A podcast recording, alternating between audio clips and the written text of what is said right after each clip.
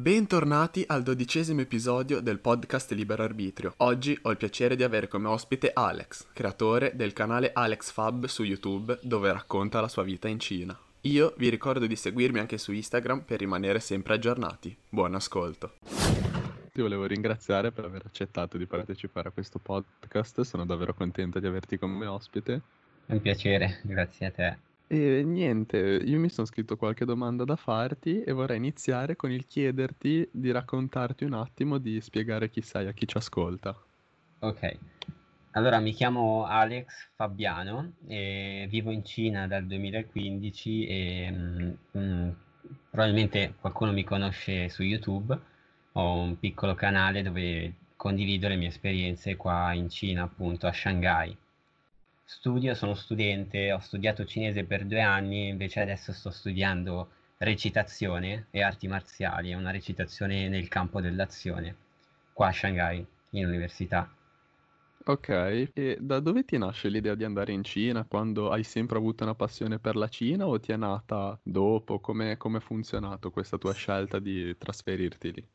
Sì, ero affascinato, eh, sono sempre stato affascinato sin da piccolo dai film cinesi quindi mh, una volta finite le superiori volevo fare un'esperienza all'estero.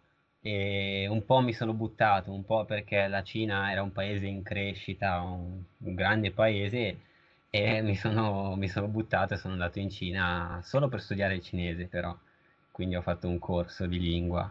Ok, e ci puoi dire come funziona la scuola lì in Cina? Cosa c'è di diverso tra la scuola italiana e la scuola cinese, che immagino che siano due cose un po' diverse. Sì, ehm, le- cioè, io faccio l'università adesso. Sono andato sin da subito in università a studiare, a fare un corso di lingua in università per due anni e i corsi erano dalle 8 alle 11 e un quarto del mattino però eh, cioè non, non, c'erano grosse differenze con eh, le nostre scuole. Eh, poi quando ho iniziato a fare qua all'università, eh, la mia si chiama Shanghai University of Sport, ho iniziato a fare l'università qui proprio totalmente in cinese e mh, mm, sei completamente immerso in un ambiente di cinese, diciamo così. I miei compagni sono tutti cinesi e le lezioni vanno nei primi anni dalle 8 alle 22, anche le 23 di sera. Ehm, però allora gli esami, per esempio, sono, ne abbiamo due sessioni all'anno, anzi due okay. sessioni ogni sei mesi, due sessioni ogni sei mesi, quindi due sessioni al semestre, una a metà semestre e l'altra alla fine del semestre. Ehm, non so se ci sono grosse differenze con quelle italiane perché non ho mai fatto l'università in Italia, però da quel che so non, non c'è una grossa differenza. Poi l'unica differenza che avrei io è perché io ho, sono stato nel dormitorio, quindi ho fatto un'esperienza di campus che magari in Italia non avrei fatto perché ho a casa mia, o tornerei a casa mia.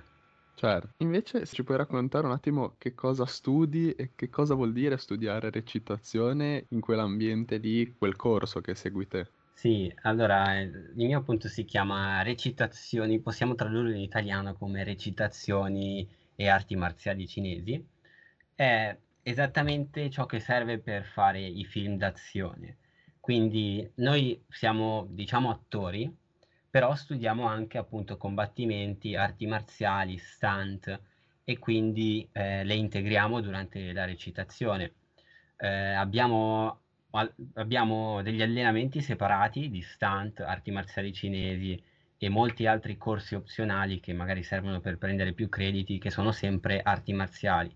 Quindi studiamo anche le arti marziali cinesi, eh, per esempio il nunchaku, la spada, eh, il bastone e molte altre, anche il tai chi, arti marziali più lente, e poi studiamo okay. recitazioni, recitazione a parte, e certe volte, non sempre, non sempre, integriamo queste due materie insieme, ovvero studiamo sia recitazione normale, separata, quindi che magari non c'entra nulla con le arti marziali, con i combattimenti, che i combattimenti, e poi a volte integriamo entrambe le materie abbiamo le battute, anche, abbiamo una, lezioni anche di battute dove chiaramente facciamo anche degli scioglilingua in cinese e cose del genere. Ok, quindi è un corso che ha molta pratica. Sì, molta pratica. Ok, Infatti ok. studiamo all'Università dello Sport, questa è Shanghai University of Sport, è proprio un'università dello sport con... eh, è, è molto, ci sono molti atleti qua. Sì, immagino, ma eh, correggimi se sbaglio, è una cosa che in Italia questa non esiste. Eh, credo di no, esatto. Immagino. E invece volevo parlare un attimo del tuo canale YouTube, se ci potevi dire quando nasce l'idea di aprire un canale YouTube e condividere quello che vivi te in Cina da diversi anni. Sì, allora l'idea era già nata da molti anni. Eh, io l'ho aperto nel 2012, ma non ho mai caricato niente per anni. Nel 2015, quando sono venuto in Cina, volevo iniziare a caricare, ma anche lì non ho iniziato. Ho iniziato forse, eh, se non sbaglio, a farlo, diciamo, costantemente nel 2018, eh, quindi un, anno e mezzo fa circa. Ehm, ho, se- ho sempre avuto la passione dei video. Eh, pian piano sono migliorato e poi mm, mi sono buttato e ho detto adesso lo faccio e vediamo che succede, cioè ho sempre voluto farlo. Ok. E una domanda che faccio spesso a quasi tutte le persone che intervisto, dato che ho la fortuna di intervistare tante persone che come te sono su YouTube, è il tuo canale ha una programmazione decisa precedentemente, quanto prima ti prepari i video, oppure segui un po' quello che ti succede nella vita e a secondo di quello che ti succede fai uscire video? Entrambe. Allora, ho avuto eh, programmazioni perché penso che all'inizio siano abbastanza importanti, eh, soprattutto quando si comincia perché non ti conosce nessuno, quindi devi avere degli argomenti mh, magari eh, unici da portare e quindi programmavo, vedevo di cosa parlare, cercavo di condividere qualche informazione che in pochi condividono, comunque non era presente su YouTube Italia. Eh, poi ultimamente inizio a rilassarmi di più, anche perché è un pochino più di seguito e quindi posso portare cose più tranquilli, come, tranquille come vlog e cose a caso, cioè cose che succedono improvvisamente.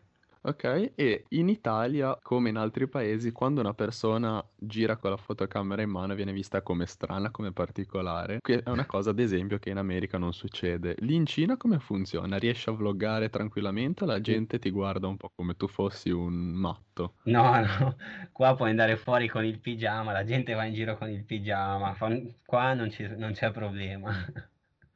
Ok, Qua quindi uno è molto libero, non si sente assolutamente Sì, sotto la lente di ingrandimento. sì, almeno quello. Secondo e me se iniziavo in Italia ero molto più timido. Beh, sì, in Italia forse è più difficile anche per quello iniziare. E un'altra domanda che ti volevo fare è che cosa ne pensi delle collaborazioni tra YouTuber? Adesso io ti seguo da un po' di tempo, ad esempio so che eri apparso sul canale di Marcella Ascani, ti aveva fatto una piccola intervista. Cosa ne pensi? Possono essere utili? Possono far crescere le persone o le vedi come una cosa poco utile che non aiutano molto i canali? Eh, possono far crescere, possono far conoscere, però alla fine, mh, cioè sono utili, eh, però alla fine quello che conta è il tuo contenuto, la- o il personaggio, o la qualità dei tuoi contenuti, o le informazioni che dai, perché puoi farti conoscere grazie a qualche mh, collaborazione, ma se però non porti nulla di interessante, ehm, è diciamo una, una piccola cioè una conoscenza momentanea, ma poi non, non vai avanti a collaborazioni, diciamo così. Sì, poi devi farti un tuo pubblico e fare qualcosa che sia tuo. Sì, però sicuramente sono utili, sono molto utili, Mm. soprattutto in questo periodo dove è difficilissimo crescere perché YouTube è già molto saturo. Ok, e invece mi racconti un attimo come funzionano i social lì in Cina, visto che mi sembra di ricordare che certi non si possono usare, come funziona un po' tutto il discorso. Sì, allora qui Facebook, Instagram, Google e tutte le nostre piattaforme che siamo abituati ad utilizzare sono bloccate e l'unico modo di mm, usarle è tramite una VPN. Sono bloccate e quindi, cioè, sono inaccessibili proprio. Quindi eh, io quando sono arrivato avevo le VPN, però avevo VPN gratuite che non funzionano molto bene. Eh, ogni magari ogni due o tre mesi il governo cinese le butta giù, quelle gratuite, quindi non, non ci si può fare molto affidamento. Mentre ci sono, che io sappia, tre VPN grosse che sono qua da tempo e che continuano a funzionare. È una cosa che va assolutamente fatta quando si viene in Cina, se si ha bisogno, eh, come nel mio caso, di postare video su YouTube, però se si ha bisogno di Google anche per lavoro, eh, la VPN è fondamentale, tutto qui. E invece i social che usano le persone cinesi quali sono e come funzionano? Cioè, ci sono social simili ai nostri o invece sono proprio social completamente diversi? No, alla fine sono tutti simili. Eh, loro ne hanno tantissimi. Allora, diciamo che quello più usato, non so se si può definire social, è WeChat, che è un'applicazione dove si chatta, però ci, si possono postare anche foto, condividere eh, dei propri momenti, condividere dei link o molto altro. Poi fanno anche di più perché noi con queste applicazioni paghiamo anche, quindi non circola denaro cash, ma si paga tutto tramite le applicazioni. Poi eh, per esempio al posto di YouTube loro hanno Yoku o Bilibili o Tencent Video, ne hanno tantissime di piattaforme per i video, anche lo stesso TikTok è cinese, loro hanno il loro TikTok chiamato Douyin che è, è uscito prima Douyin di TikTok, cioè la versione per, per la Cina e la versione per uh, l'Occidente in pratica, hanno fatto due versioni, nonostante okay. sia la stessa identica app. Quindi i social hanno nomi diversi, ma bene o male funzionano nello stesso modo. Certo, non sono gli stessi, sono social diversi, però poi l'utilizzo che ne fa l'utente finale è molto simile a quelli che conosciamo noi in Italia. Sì, esatto. Ok. E una domanda che ti volevo fare invece era, per i tuoi progetti futuri, hai intenzione di rimanere lì in Cina o vorresti tornare in Italia? Che cosa vorresti fare dopo aver finito gli studi? Sì, vorrei rimanere in Cina. Allora, è tutto da vedere perché eh, devo ancora laurea- laurearmi, quindi devo vedere se riesco a prendere il visto di lavoro, cioè non, non credo di avere problemi, però diciamo che è sempre un punto di domanda. Eh, sicuramente non, cioè, non penso che tornerò presto in Italia, in ogni caso se non riesco a stare in Cina per un motivo o per l'altro, penso che andrei in qualche altro paese, però il mio, il mio obiettivo è quello di rimanere in Cina anche per lavoro. Ok, ma il percorso di studi lì in Cina dura quanto qua in Italia o dura di più o di meno? Qui dura quattro anni. Ok, quindi un po' una via di mezzo, perché in Italia possono essere tre o cinque anni. Sì. E invece ti volevo fare qualche domanda sull'ultimo virus che tutti conosciamo e questa pandemia che è scoppiata. Senza Sì. entrare nel, nel privato, nel personale, ti volevo chiedere com'è stata presa la notizia di questo virus che è scoppiato eh, lì in Cina, come l'avete vissuta voi, che possiamo dire siete stati i primi a viverla e a- ad affrontarla. Sì, qui è stata presa molto molto seriamente sin da subito. Ehm, io appunto sono a Shanghai che è distante da Wuhan e in tutto questo periodo a Shanghai ci sono solo stati 500 casi, quindi a Shanghai è molto sotto controllo, ma nonostante tutto anche a Shanghai hanno chiuso tutto sin da subito. Hanno chiuso per, cioè tut- completamente tutto per due settimane perché eravamo già in vacanza, eravamo in una vacanza di una settimana circa, che era quella del Capodanno cinese, e l'hanno estesa di un'altra settimana. Ehm, quindi anche qua Shanghai è stata presa molto seriamente, sin da subito, ancora di più a Wuhan, chiaramente, di- non si Certo. poteva neanche uscire di casa. Però, cioè, qua a Shanghai io mi sento sicuro.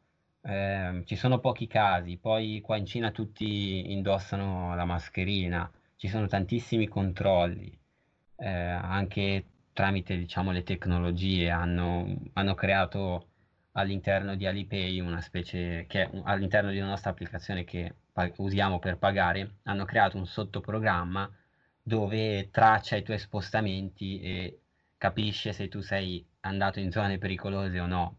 E quindi c'è un QR code che tu puoi mostrare quando devi recarti anche solo al supermercato. Devi entrare, ma devi mostrare un QR code a volte. E se il QR code è verde ti fanno entrare, altrimenti no. Quindi È tutto abbastanza tracciato e sicuro in questo caso. Ok, e durante la quarantena che mi dicevi prima di due settimane, era un lockdown totale, quindi non si poteva assolutamente uscire neanche per andare a fare la spesa, la spesa veniva portata in casa, come funzionava in quell'ambito lì, ad esempio, la spesa, come la facevate? Allora, noi qua, cioè, eh, a parte Wuhan, nel resto della Cina non c'è mai stato l'obbligo di stare in casa.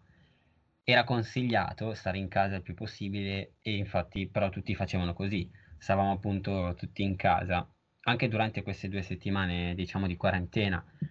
Eh, noi qua siamo sempre potuti andare a fare la spesa tranquillamente, però a Wuhan, se non sbaglio, solo un membro della famiglia poteva uscire una volta ogni, du- ogni tre giorni o qualcosa del genere, quindi tipo due volte a settimana, solo un membro della famiglia. Questo solo a Wuhan, nel resto della Cina, almeno qua a Shanghai, questa cosa non c'è mai stata. Ok, e la gente stava in casa però, o facevano Sì, un po' sì, come in Italia? Ok, lì c'è molto più senso civico, forse. sì, sì, sì, sì, c'è molto più senso civico qua, stavamo tutti in casa e se non altro quando esci basta avere la mascherina per proteggere gli altri, per evitare di diffondere il virus. In ogni caso la maggior parte delle persone stava a casa. Ok, e in questo momento a che punto è la situazione? Cioè, nei tuoi video fai vedere che è migliorata, ma siete tornati alla vita di prima? Sì, è migliorata molto, non- cioè, io personalmente non sono ancora tornato alla mia vita di prima perché sono studente e ancora l'università non ha riaperto, però mm, cioè, diciamo che non, non è ancora tornata da nessuna parte eh, la normalità, perché uscire con la mascherina e il meno possibile non è, cioè adesso possiamo uscire, però usciamo continuamente con la mascherina e c'è sempre la paura, diciamo così, quindi non c'è normalità. Anche se la Certo. mascherina non è più obbligatoria, cioè adesso possiamo tranquillamente camminare senza mascherina, però nessuno sta camminando senza mascherina e quindi cioè, se esci da solo, l'unico senza mascherina, sei un po' la pecora nera e magari vieni visto con occhi diversi. Beh, sì, certo, sicuramente questa pandemia che è scoppiata cambierà un po' il modo di vivere anche una volta che finalmente questo virus verrà debellato totalmente, perché è stato un qualcosa di totalmente inaspettato che potrebbe cambiare davvero un po' la vita delle persone anche in futuro forse per tornare alla vera vita che facevamo fino a qualche mese fa ci vorranno forse anche addirittura anni perché è stato un qualcosa che ha colpito veramente tutto il mondo e sia lì in Cina che qua in Italia. Sicuramente. E prima mi dicevi dell'applicazione per tracciare gli spostamenti. Qua in Italia se ne parla da un po' di tempo, se ne è iniziato a parlare quasi sin da subito quando è scoppiato questo virus. Tanta gente dice che non la vuole per una questione di privacy. Te che l'hai vissuta e che continui a viverla, cosa ci puoi dire? Ti sei sentito controllato? Come, secondo te, com'è? No, ma il, il fatto è che qua in Cina, una volta che arrivi in Cina, non c'è più privacy. Qui non esiste, quindi mm, cioè, non mi fa nessuna differenza. Eh, in questo caso è per un buono scopo, quindi eh, sono favorevole, diciamo così. Ok, assolutamente sì, immagino. E ti vorrei fare l'ultima domanda, visto che siamo intorno ai 20 minuti, almeno non facciamo durare tanto questo episodio, visto che abbiamo detto tante cose interessanti, almeno la gente riesce ad ascoltarlo bene. Era Ok. se puoi dare un consiglio a chi vuole iniziare un progetto su YouTube, dato che comunque te sei su YouTube e stai facendo dei bei numeri, ti stai facendo conoscere bene. Sì, eh, il mio consiglio è di, in primis, non pensare a- alle, alle possibili critiche o alla vergogna di buttarsi in qualunque cosa si vuole. Ehm, all'inizio sarà difficilissimo, proprio una cosa molto difficile. Fare i, i primi, primi 5-10 mila iscritti sono difficilissimi, i primi 100 ancora di più. Quindi eh, di non buttarsi giù, ci vuole tanta costanza e piano piano si impara da soli che cosa, come comportarsi sulla piattaforma.